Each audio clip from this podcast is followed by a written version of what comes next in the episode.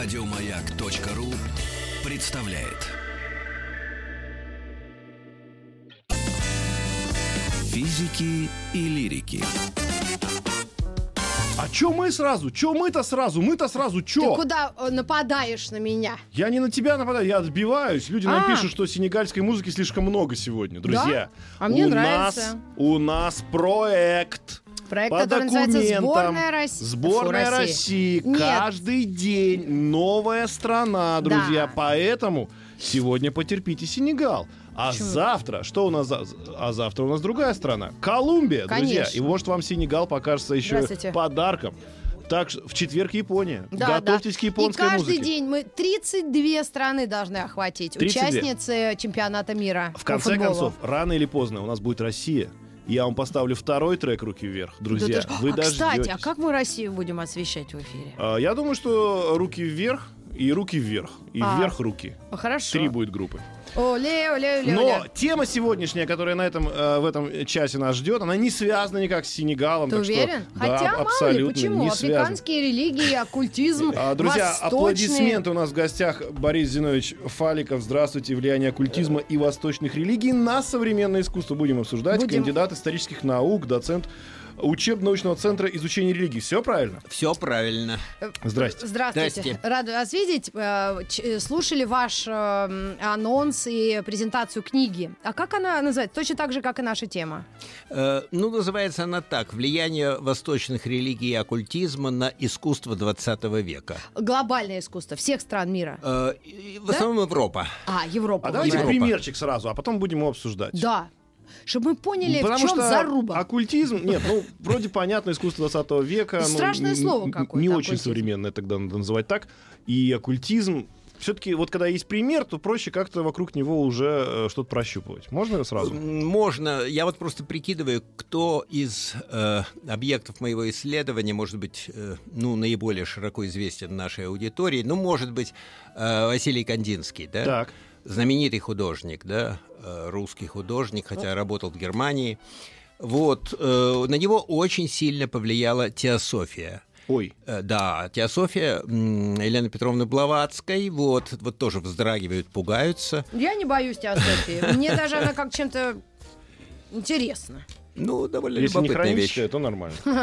Вот. Норма- нормальная вещь. Ну, вот э, то, что на него повлияла теософия и повлиял вот тот э, теософ, который впоследствии основал э, антропософию, это Рудольф Штайнер, немец. Вот.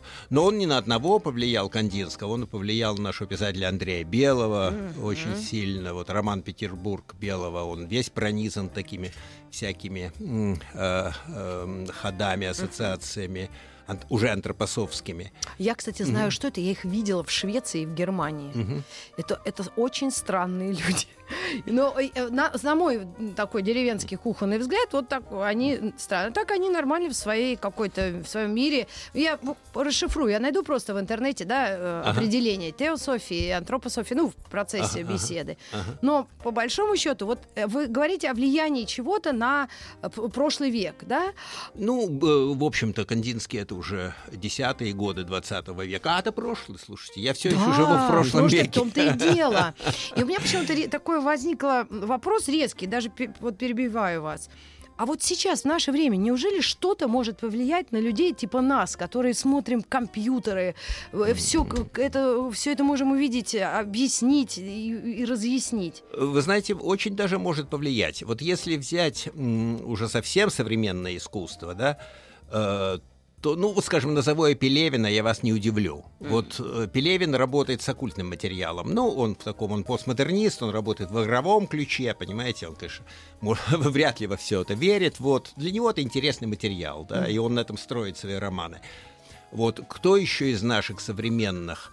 Э, У Сорокина есть э, трилогия Лед, где, в общем, используются такие оккультные гностические всякие в сюжете построения. Ну, ему это нужно для того, чтобы тоже сюжет организовать. Вряд ли он сам в, ваш- в- в эти вещи верит. Э, Ну, пожалуйста, вот два ведущих русских современных писателя. Если уж мы будем брать европейцев, найдем еще Умберто Эко. Он играет с оккультным материалом постоянно. Ну, он умер. А если совсем просто объяснять, что такое оккультный материал? Вот- Сейчас объясню. Э, Оккультизм это такое немножко слово страшненькое, конечно. Вот. Ну, на самом деле ничего страшного. Оккультус по-латынски тайный сокровен... э, по- по- на латыни тайный сокровенный. По-гречески эзотерикус, эзотерический. Это, в общем, примерно одно и то же. Хотя, ну, я в детали не полезу. Вот. Что это такое оккультизм? Это встреча каких-то древних магических вещей с современной наукой. Когда наука пытается современная как-то вступить в диалог вот с этими магическими всякими верованиями. Я да? сейчас быстро объясню. Да. Знаки зодиака. Вот типа да. Да? Хотя, да. О, страшное дело.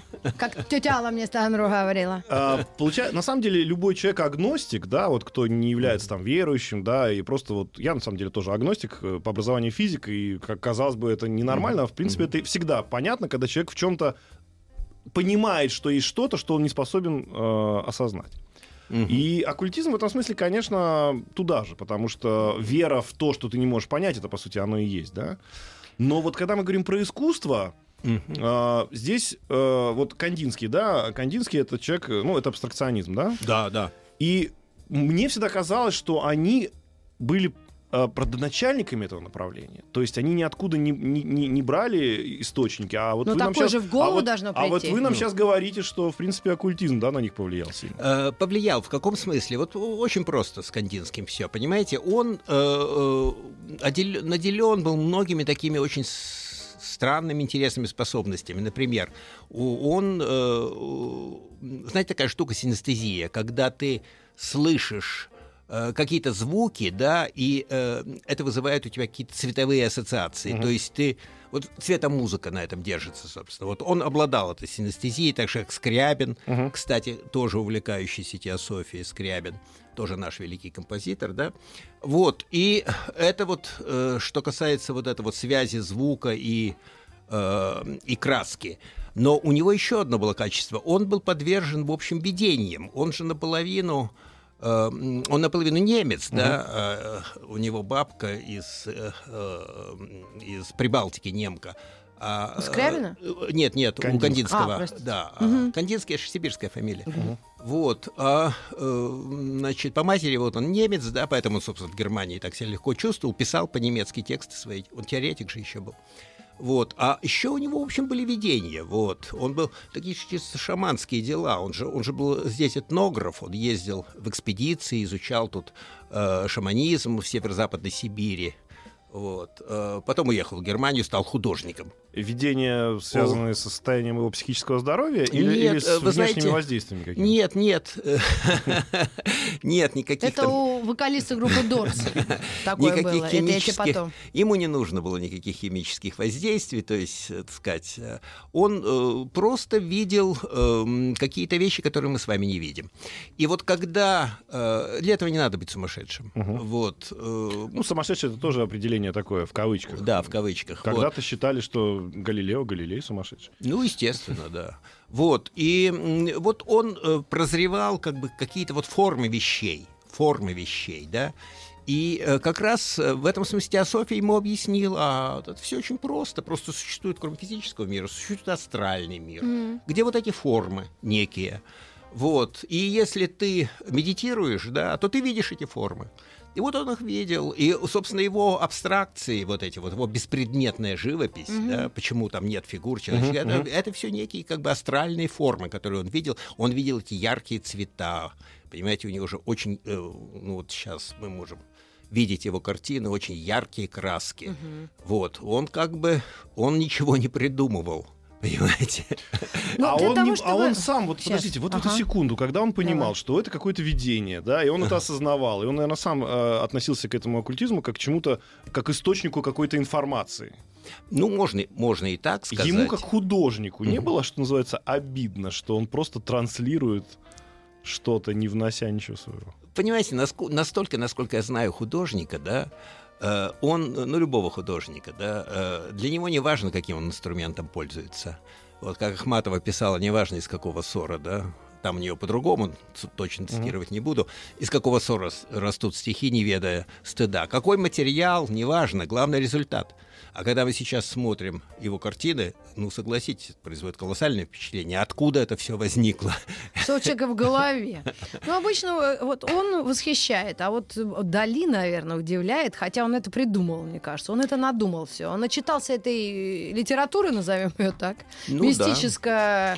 Э, А и- вот можно и- такой интересной. Подожди, да, я Да, задам пожалуйста, свой- пожалуйста, пожалуйста. Я хочу спросить. Сначала идет знание э, из истории, вот с древности, да, и это все выражается в неких э, историях, мифах, сказках э, и книгах, соответственно. Мгм. И вот эти люди, они это читали, в себя впитывали, перерабатывали и делали свои выводы. То есть им это нравилось. Да, вот это мистическое богопознание, да, или что-то Мгм. такое, и всего мира, и вокруг происходящего. То есть э, для этого нужно много знать и читать, чтобы э, сделать такие выводы на картинах или, возможно, даже вот в литературе. Э, Вы понимаете, э, для того, чтобы э, получать эстетическое удовольствие от картин Кандинского, можно и не знать ничего про теософию. Мгм. Вы, вы же воспринимаете уже арт-объект, Да. то есть вот эту готовую форму.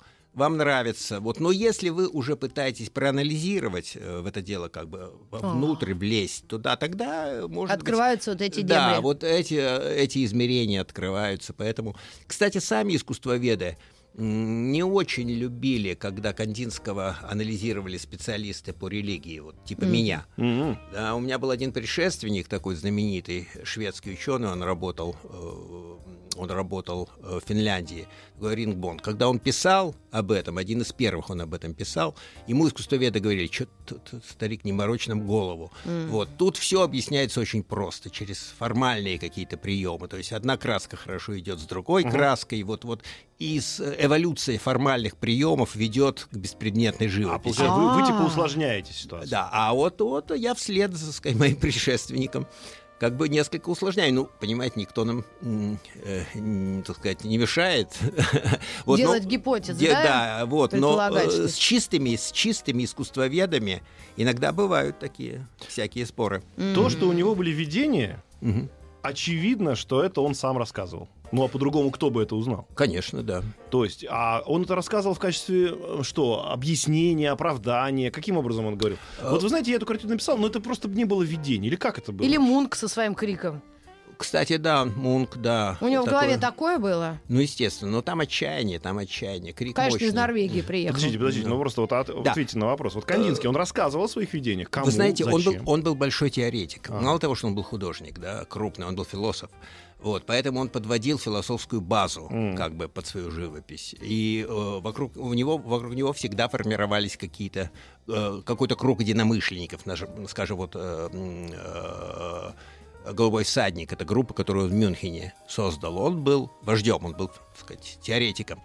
И он говорил о том, что сейчас э, в мире происходит духовная революция, когда мы от этого материализма, от позитивизма должны э, как бы вот вернуться к каким-то духовным вещам, подняться на духовные э, вершины. Мы вернемся к духовным Ага. вещам через новости и новости спорта на маяке. Через Обязательно несколько минут. оставайтесь с нами. Оставайтесь.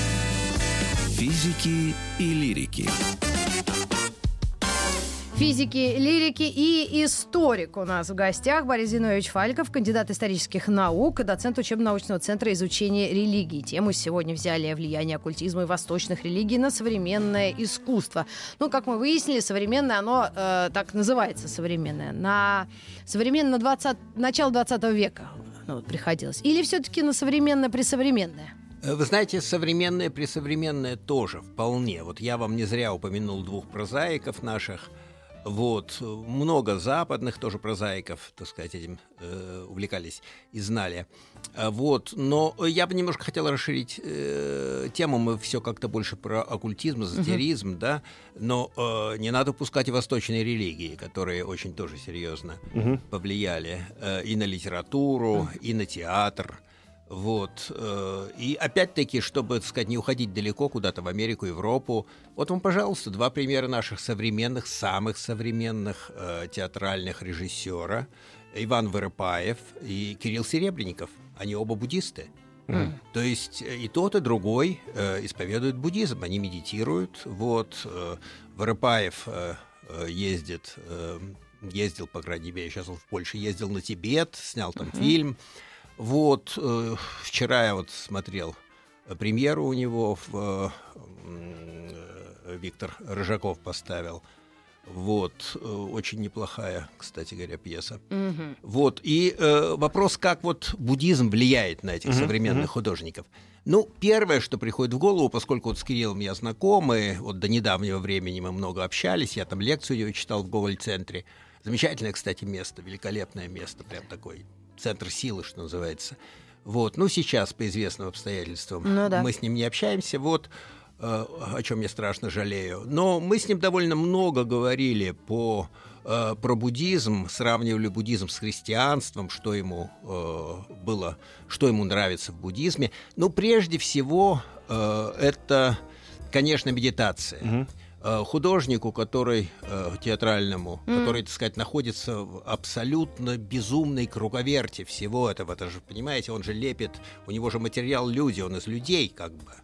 Ну, не Э, только он, но многие. Ну, любой, да, Конечно. любой, вот. И надо каким-то образом найти внутренний островок спокойствия, да, чтобы оттуда смотреть на все это, Мгм. не поддаваться этим безумным эмоциям, которые всегда в театре, так сказать, бушуют. Вот. И ему это удавалось. Он как бы отрешен так несколько был от всего. А вот, кстати, да, всегда. как он, пытается, как он это объясняет? Это попытка выйти в какое-то другое измерение или наоборот остаться самым, се- в самим себе и вот, как вы говорите, Буддизм. объективно смотреть со Э, стороны? Вы знаете, это э, не попытка выхода куда-то. Это попытка быть здесь, как говорят буддисты, и сейчас. А-а. Здесь и сейчас. Но, э, так сказать, отрешиться от собственных эмоций, страстей, и поэтому видеть вещи, как они есть. Да? Как они есть. Это очень важно для художника, но вы понимаете, не только это, и я думаю, э, для него важно. Для него важно и то, вот из наших разговоров, так сказать, когда мы сравнивали буддизм и христи- и христианство, я для себя сделал вывод, что он принимает и э, христианство, да, то есть э, вполне, но он настроен достаточно антиклерикально. М. То есть вот э, все вот эти вот церковные вещи, связанные, так сказать, с несвободой М. и прочее, это э, ему действует, безусловно, на А нервы. Но просто чтобы сравнивать Мгм. э, простому человеку или погруженному в ту или иную религию, нужно знать о ней многое. Да. Очень много Мгм. знать э, и э, нюансы, и историю, и Мгм. э, действующие лица. Мгм. Поэтому здесь сложно нам рассуждать, по- поскольку мы с Пушным, вот, например, вот мы не изучали эти предметы, да, Мгм. и э, говоря о буддизме, мы знаем это как, э, как культурное такое э, некое явление мгм. и э, очень миролюбивую религию. Вот насколько я это знаю в, сво- в своем вот этом бабском ма- мозге. Мгм. Поэтому здесь немного сложно поддерживать историю, поскольку э, это ну, редкая очень религия на нашей территории, в принципе. Насколько я Ну, знаю, не хотя скажите, нет, туда да, восточнее да. наверняка есть Тувинцы, люди, которые... буряты. Да, да, да, ребята Калмыки. исповедуют. Да. И насколько много мистического в этом во всем и, и соединение с реальностью. Вот, вот это интересно. Эм, Вы знаете, это уже зависит как бы от вас. Э, Ежели вы хотите, э, так сказать, иметь некий мистический опыт, да, то э, вы его получите, Мгм. да, вот те же в тибетском буддизме, те же вот видения, да, э, очень такие красочные и прочее, прочее. Э, Вы их получите, и, насколько мне известно, э, есть художники, да, которые, так сказать, этим пользуются. Мгм. Вот, но это уже американцы, э, опираясь на опыт вот тибетских этих медитаций всяких. Довольно Мгм. большая тибетская диаспора э, в Штатах. М. Вот, э, есть учителя тибетские там, которые, сказать, помогают. Вот, а есть и совсем другой подход, как бы чисто психологический, да?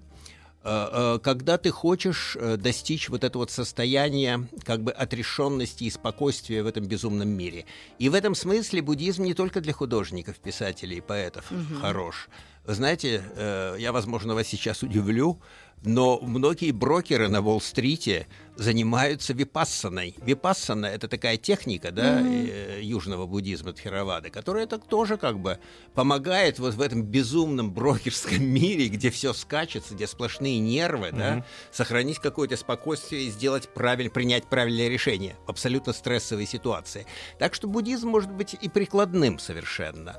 Вот, но э, художнику нужно и то, и другое, конечно, и то, и другое. И эм, состояние Ну- отрешенности, и ему нужно, конечно, вдохновение, ему нужны какие-то работа воображения. Это подстегивает воображение. А вот вы знаете, ну вы сейчас говорили там э, Серебренников, да, и, и буддизм это высокое искусство. Я вдруг для себя осознал, что а, и в вот в сфере, так скажем, моих интересов гораздо более при- приниженных, которая называется тяжелая музыка, ну такой так называемый heavy metal, да. Heavy metal. Вот там, как ни странно, тоже примешался оккультизм. Совершенно верно. И причем, что самое удивительное, Но а, я, какой-то например, я, например, вот- Скандинавский, мне да, кажется. но это я, например, воспринимаю только те группы, которые с музыкальной точки зрения мне интересны, и у них, как правило, нет никакого оккультизма. Ну, там я буду перечислять вам неизвестные группы типа Металлики и Пантеры, вот, но есть огромное направление, вот особенно у шведов, Да. когда Не усу- не мало, особо. У мало того, скандинавских что стран тяжелая финны, музыка, норвежцы, и почему-то к этому, хотя они сами по себе играют неплохо,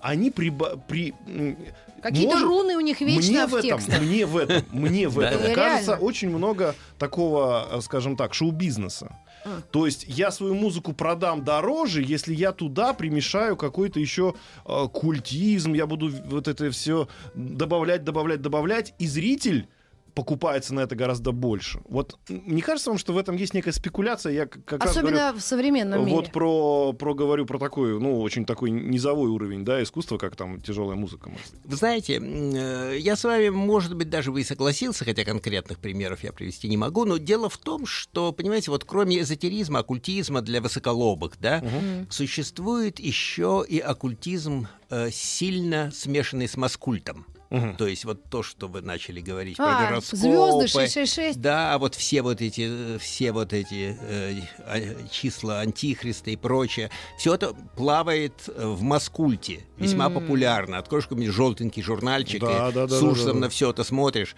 Ну, вы понимаете, это неизбежно, поскольку это тайны для бедных. Есть тайны для, так сказать, богатых и тайны, ну, для интеллектуально, так сказать, э, Богатых продвинутых. духовно. Да, духовно. И есть тайны для простых людей. Тайна, вот вы тоже упомянули, она, в общем-то, нужна всем. Без тайны жить трудно. И она хорошо продается. Да, и вот, поскольку весь поп, э, вся, так сказать, весь маскульт замешан на, собственно, купи-продай, да, то, возможно, там это используется. Но должен вам сказать, что вот те пионеры рока, да, многие из них, э, ну, какой-нибудь Пейдж, да, вот эти классики. Да, конечно. классики Led рока. Zeppelin. Вот, э, Дзеплин, да, м, это Дзеплин. Вот, они, конечно же, э, всерьез с ним делом увлекались. Э, То есть тоже поигрывали с этим. Да не то конечно. слово. Они- The song remains the same, the house of the holy. Там вот Но эти все они- эти штуки. да, Но да. Они, конечно, курили много. Ну, Э, не без этого. Это, ну да, но понимаете, в чем дело? Тут это, это простой способ изменить сознание. Да. Сознание можно изменить с помощью медитации, да, это довольно сложно. Это надо посидеть в позе лотоса довольно долго сидеть. Ой, я такой анекдот знаю, но потом вам скажу. Вот, а наркотики это такой быстрый путь э, туда, в иное измерение. Вот, Это кстати, плохо. сами. Слушайте, а вот Ага. мы просто поговорили с вами, я сейчас дальше просто пошел туда по хронологии назад. А Битлз А тоже с ума сошли. Они тоже ну, с от Харри- этого Харрисон ситара. собрал всех и поехали они в Индию, да? Конечно, конечно. И, и то есть, на самом деле, вообще получается, что вот это с- с- м, как бы так совместное м, существование оккультизма и искусства, оно вот так про- про- просматривается в любом жанре. Ну, вот мы про Кандинского поговорили, про, про музыку поговорили. А Что Инди у нас еще? Он-то что? Э, вы знаете, а он это использовал он- как раз и монетизировал. Э, Он монетизировал, но вообще к- он был довольно трезвомыслящий человек, Ну, насколько, речь, я насколько я понимаю. И он как раз, вот, так сказать, все эти мистические экстазы он не очень уважал. Ну, вот, но потому что он был поляком. чехом, Чех. А, А ну, вот точно? скажите, пожалуйста, точно. А, Борис а если быть. говорить про Да? нашу а, классику литературную, Там же ведь тоже кто-то баловался, Э? нет? М, Ну, как, что поним- понимаете, э, вот этот вот сдвиг в искусстве, он связан, эм, в общем-то, с модернизмом. Ага. Если, вы, если вы говорите о реалистах, да, ну, там, конечно, там кто-то из ре- реалистов э, великих наших тоже интересовался сверхъестественным. Например, Тургенев интересовался спири- спиритизмом, у него это, есть этот сюжет. Вот, о Кто меньше всего этим? Вот мне кажется, Лев Николаевич, он был... Вы знаете, он... Он слишком в религии разбирался, пытался он, э, разобраться. у него, да, у него, У него так сказать, был очень у такой. него, э, он с христианством очень, так сказать, тесно, тесные отношения завязал. Такие тесные, что ему даже анафему объявили. Да, да. Вот, Я э, знала об этом, Савелий. Да. Так привязался, что прям Что-то он не смог вообще разобраться, да. его исключили по-бырому, да. Вот. А Тургенев, да, интересовался спиритизмом, и есть у него вещи на эту тему. Что касается Бетлов, то да, они сменили довольно много восточных учителей. Э, э, У них вначале был гуру Махариши Махеш йоги, потом они в нем разочаровались, вроде бы выяснилось, что он пристает к Мии Фарроу. Ага. Вот, вообще женщина, конечно, великая, к ней, по-моему, все приставали, кому не лень. Вот, и... э, Вуди Аллен только избежал наказания. да, он был на ней женат. Да, поэтому он к ней официально приставал, да. По документам. Да, вот. А потом они более серьезного нашли себе гуру. Бхактивиданта с вами Прабхупада. Это тот, который Это современный кришнаизм организовал. Мгм. Вот, вот эти кришнаиты у нас ходят. знаете, Оранжевые да? люди. Да, оранжевые люди. Вот. Вот это, собственно, от него. э, И Битлы через это прошли. Более того, в Лондоне основной центр э, м, кришнаизма — это э, Бхактивиданта Мейнер, это под Лондоном, там храм у них основной, это Ха- э, Харрисон подарил. Да, Это его особняк. То есть э, он очень се- он больше всех увлекался. Он увлекался еще и в, в этой музыкой. Ситаром? Да, ситаром, да, вот этой восточной Но музыкой. он вовремя с него спрыгнул, когда, как он сам сказал, что я все равно не научусь играть так, как э, играют великие, поэтому мне, в общем, пытаться не надо, и обратно А взялся за А гитару. я недавно смотрел третью часть Man in Black «Люди в черном», и там как раз э, подозревали, что Эдди Уорхол, он, кстати, словак, если уж быть совсем. Ну, он не совсем, чех, но из. Словакии. Так вот, и э, он сказал, заберите меня отсюда, я от этого ситара на стену лезу. Да, я, я не могу, я не могу отличить мужчину от женщины. Мы к вам вернемся совсем скоро, оставайтесь с нами. Физики и лирики. А Борис Зинович у нас в гостях. Мы продолжаем разговор о оккультизме и искусстве. И вот мы уже на нескольких примерах э, вдруг неожиданно обнаружили, и как мне кажется, этот вопрос я адресую нашему гостю, что есть какое-то притяжение между искусством и оккультизмом. Э, Да, вы правы. И заключается она вот в чем. Э, Для оккультизма и искусства главное это воображение. Э, Для любого художника воображение это главное, что его толкает, в каком бы жанре он ни работал, понимаете? Вот. И, Я сейчас э, цирк запашных Э, представила. Да, воображение. Просто по-разному относятся к э, воображению. Э, м, Оккультисты, да, они считают, что это такая штука очень основательное воображение, что, так сказать, э, э, отсюда вот все эти астральные путешествия, то есть это некое измерение, в котором ты можешь перемещаться, что-то видеть. Для художника воображение это вот то, что он видит, и то, о чем он может писать. Иногда они сходятся очень серьезно, как в случае Белого, да, который с антропософией очень серьезно был связан, вот под Штейнером был ученик Штейнера и прочее. Вот. Иногда э, одно мешает другому, реже. Я вам приведу пример э, э, Кавки. М. Он Да. как-то, да, пришел Кавка к Штайнеру. Как вот. это, сидит Гоголь на, на- на заборе. дереве. Да, ага. И говорит ему, это я из его дневников просто знаю. Фу, я думала анекдот. Э, Нет, нет, из дневников все серьезно. Ага. И э, говорит, вот вы знаете, когда вот я пишу, да, и вот я же вижу своих героев, э, особенно по ночам, и это очень похоже на то, ш- вот как вы описываете ваши астральные путешествия, да, вот по этому воображаемому миру астральному. Вот. Но, вы понимаете, я так устаю от этого, мне так тяжело, а я же днем тружусь как клерк, просто вот с ног валюсь. И я, конечно, художник прежде всего, и я бы хотел писать. Вот. Поэтому мне кажется, что вот ваша антропософия, эти ваши астральные видения мне просто будут мешать. Но это взгляд Кавки, который был большой невротик, и, так сказать, он не мог это. А вот Белый мог соединить Так воображение. Кавка пришел к нему в смысле, что избавьте меня? или Нет, что? он Ну, к ему нему... тяжело, он э, не спал. Он, да, он пришел просто к нему посоветоваться, да, э, вот, что мне делать. Вот мне кажется, что мне антропософия вот будет мешать. Но э, в то же время, почему я к вам пришел, потому что очень сходный опыт. Я, и- я понимаю, о чем вы говорите, я в этих мирах тоже бываю, вот, но по-другому. А, а Белый это Андрей Белый. Андрей всему. Белый, да. Это, да, Борис человек- Бугаев, Андрей Белый. И он как раз э, вот из русского символизма наиболее был подвержен этим мистическим порывам или Да. вот то, что у него в голове там. Да, да. э, Ну, люди попроще Кавки называют этот, э, это все муза пришла. Ты А, думаешь? Да, наконец-то видения Слушай, ну появились. попроще кавки быть очень просто, если Ну, мне все, кажется. да, на Земле примерно Да. такие же. Ну, просто если говорить о том, вот, что мы, о чем мы начали, что э, притягивается искусство и оккультизм, то многие на этом спекулируют, естественно, да? Ну, вот мы говорили за эфиром про то, что, по-моему, мы нашли исполнителя, который, который относится к э, рок-н-роллу. Ни- ни во что мистическое не верил. Не верил ни во что мистическое. Зовут его Элвис Пресли. И тут же нам э, Борис Зинович сказал, что да, он не был как бы человеком, который тянется к оккультизму, но оккультизм к нему дотянулся. Ну и да. Элвис стал уже, по сути дела, иконой, да? Говорят, он жив. Может, так и Цой? Виктор, нет? Да, Элвис жив. Э, Вы понимаете, тут вряд ли можно в данном случае... Все-таки мы как-то слишком в в ходе нашего разговора расширили понятие оккультизма. В случае с Элвисом речь идет о мифологизации. Просто он, как культовая фигура, да, после смерти его, так сказать, поклонники, безумно его любящие, они его просто мифологизировали. И появился миф о том, что он вечно живой. Понимаете? Ну, Вот. как наш Владимир Ильич тоже, на Да самом деле. Цой, я же говорю. Э, да. Ну, Владимир Ильич живее, чем Цой. Давайте. Он его победит в битве живых. Да, Владимир Ильич как фараон возлежит в своем мавзолее. Он, он им является. Да. А, вот, и еще такой вопрос. А что дальше будет? Вот всегда интересно посмотреть на некое развитие. Ну да. То есть э, ва- ваши, грубо говоря, прогнозы на сочетание этих двух замечательных Явлений. явлений. Вы знаете, это все будет продолжаться. Э, И, э, безусловно, потому что, ну, как вы сказали, эти как бы вещи притягивают друг друга. Вот, художник всегда эм, высоко ценит свою свободу, свободу эксперимента, Ну, все, кроме Никаса ментального, Сафронова, я вас да, ментального эксперимента, психологического эксперимента. Это все важно, иначе он просто засохнет. Вот, поэтому всегда будет тянуться э, к каким-то таким неожиданным вещам, какой-то тайне, да. Вот, потому что, ну, как бы все вроде можно объяснить, но всегда вот наука расширяет, расширяет, да.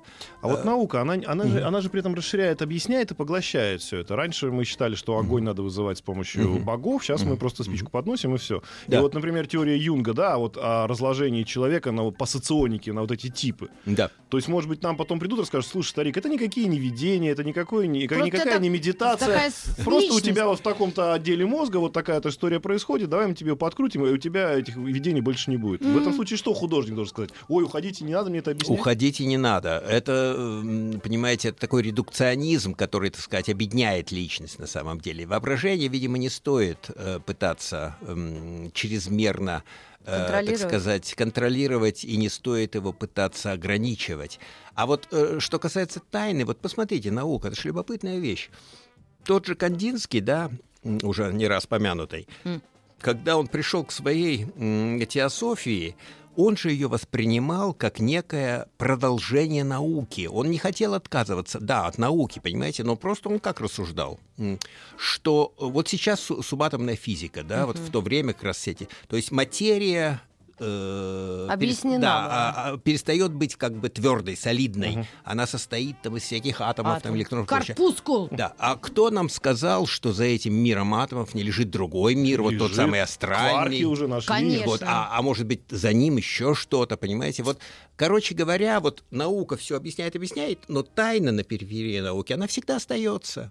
Так что тут, как бы, это, я думаю, процесс бесконечный. Я И никогда у себя не, не догонит спальне- черепаху. Кто не догонит черепаху? Ахиллес. Ахиллес никогда А не я у себя в спальне бюст Эйнштейна поставила, как оберег. Да? Пусть будет. И с тех пор в спальне у Маргариты Михайловны началась релятивистская физика. Понять которую... Ну, у меня и спальня, считай, и кабинет, все, у меня, у меня две комнаты всего. А, преодолеть скорость света невозможно, и невозможно преодолеть хронометраж нашего часа, друзья. Мы Да. его преодолели. Спасибо огромное Спасибо нашему гостю большое. Борису Зиновичу. Приходите к нам Фарику, еще. приходите к нам Спасибо. еще. Спасибо. А у нас новости Будем на. Гребенщикова на чистую воду выводить. А? Кстати, Сюжет. забыли упомянуть Ой, Гребенщикова. А я нет. Борис Борисович. Это я, Рита Митрофанова. Вам А, привет. Мы обязательно с Борисом Зиновичем Бориса Борисовича еще обсудим. Да, спасибо. Еще больше подкастов на радиомаяк.ру.